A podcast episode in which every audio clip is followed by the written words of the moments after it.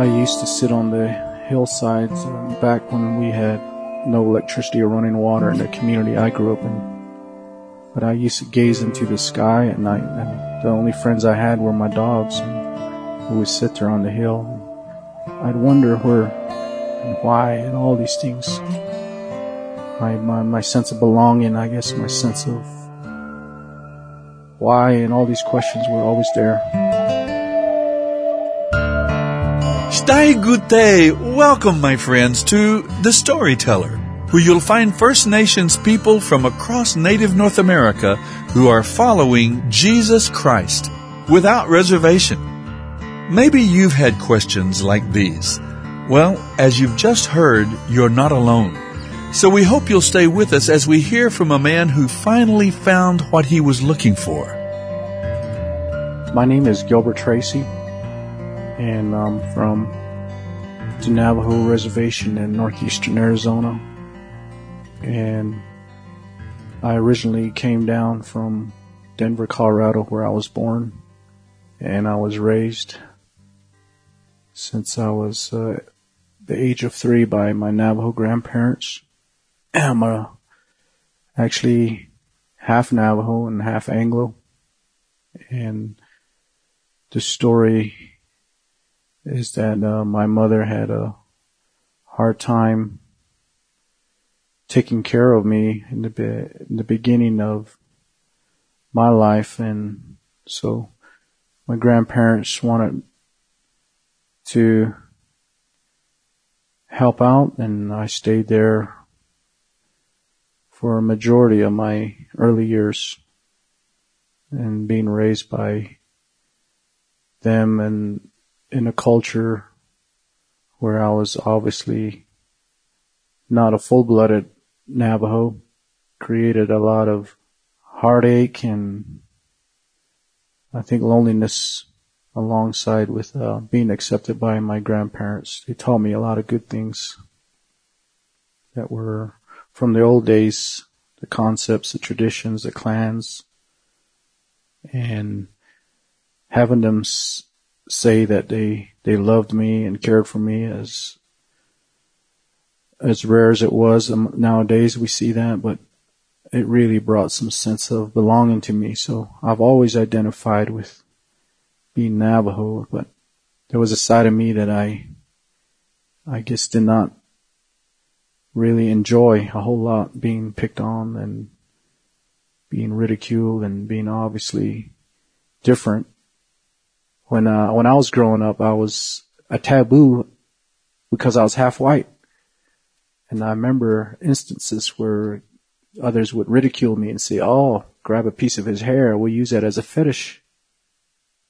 I was exceptional in, in other ways. I was able to be bilingual at an early age, and I did well in school. So I immediately uh, stood out but uh, one of the things that I always had uh, growing up was trying to find out who I was, why I was made that way. I had a real tough time with that growing up and being accepted, uh, I guess, from my own self. Not seeing my mother till I was the age of 13 was another hard thing to, to come to grips with. Not knowing my father who supposedly passed on when I was brought back to Arizona. So I never knew my natural father. And those are things that a child grows up with, not, not having the ideal home setting, but I used to sit on the hillsides um, back when we had no electricity or running water in the community I grew up in. It was very nice now. I look back and, you know, those are days that, uh, they're, they're romanticized, but I was so fortunate to experience that.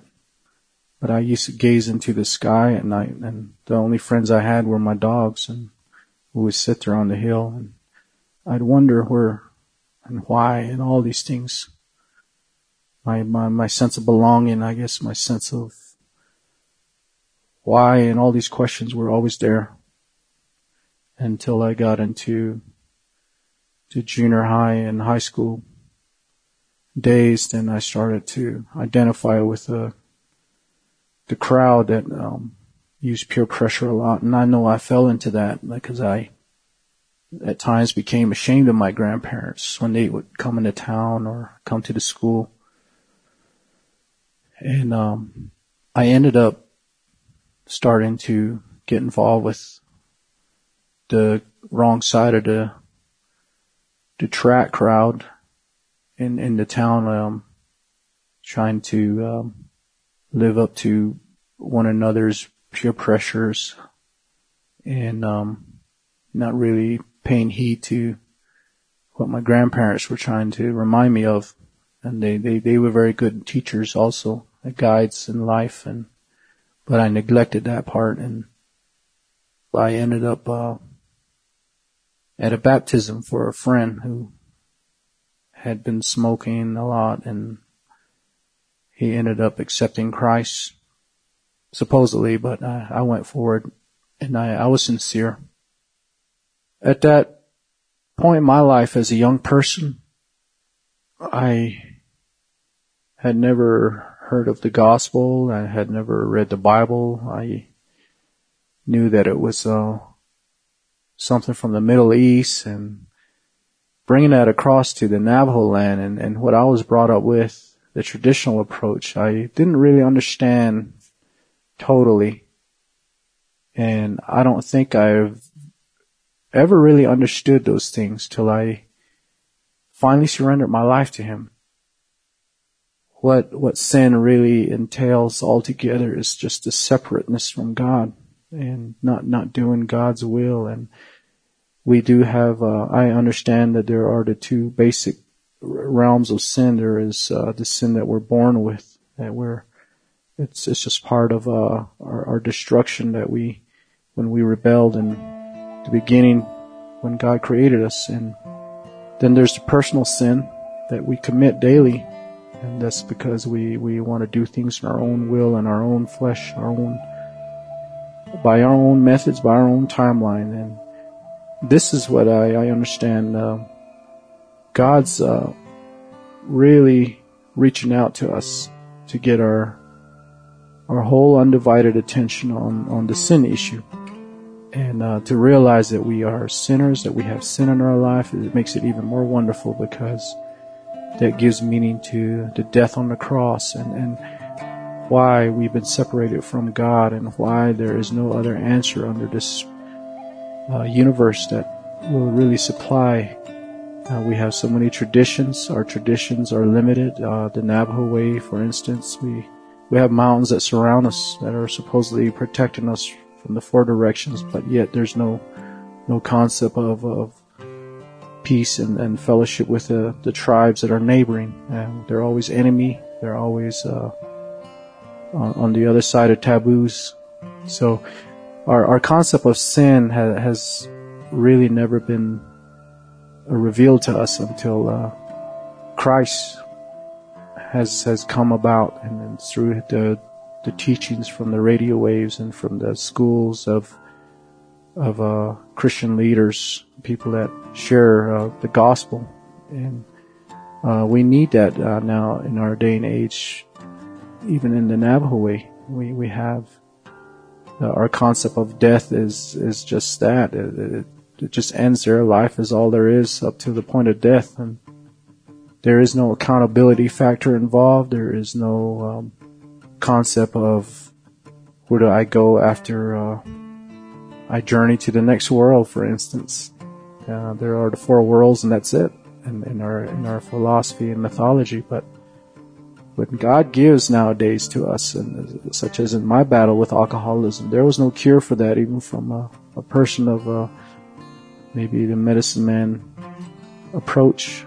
He, he he was not able to to change the inner self. So being uh, aware of sin, being aware of the grievance against God and the separation from God, and, and bridging that through the cross gives us the ability to overcome our alcohol, to overcome our substance abuse or whatever uh, relationships or whatever uh, practices we do.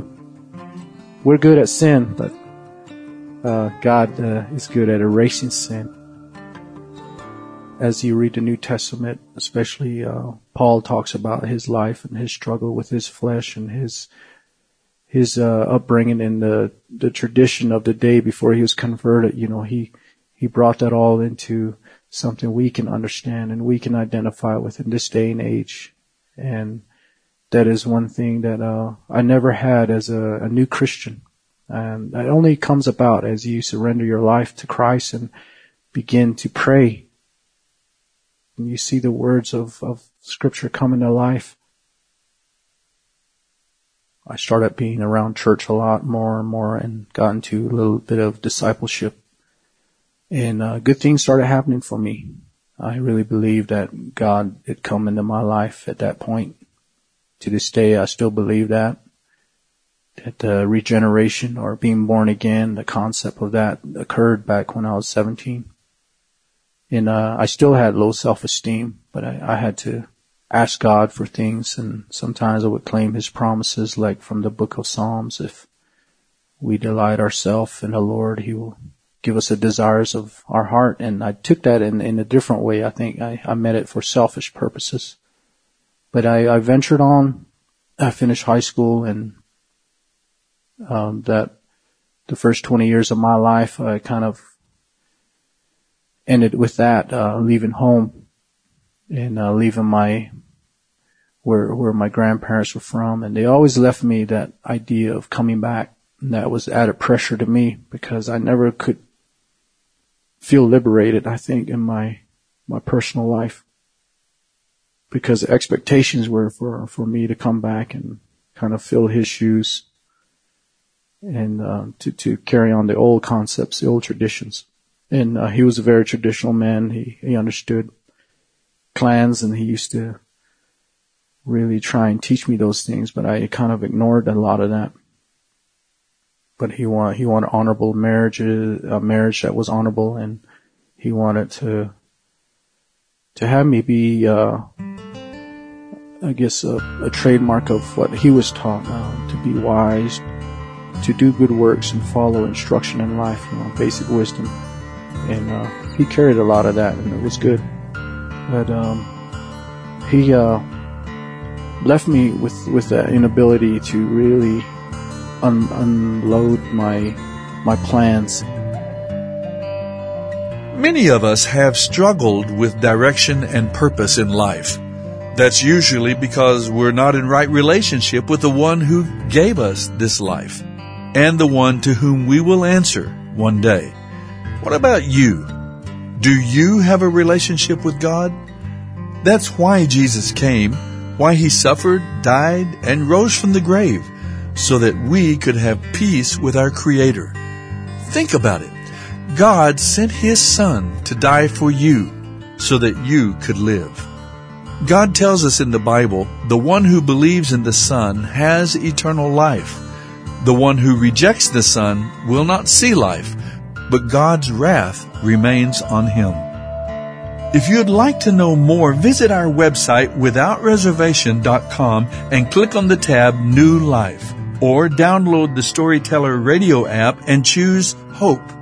You can also write to us at The Storyteller, P.O. Box 1001, Bemidji, Minnesota 56619. That's P.O. Box 1001, Bemidji, Minnesota 56619.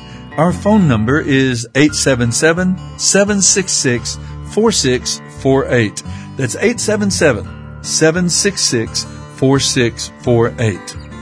And you can find us on Facebook at Without Reservation. Thanks for listening, and remember, the greatest story took place at the cross. For the wages of sin is death, but the gift of God is eternal life through Jesus Christ our Lord. There's more to Gilbert's story, so be sure to join us again next time as we listen to The Storyteller.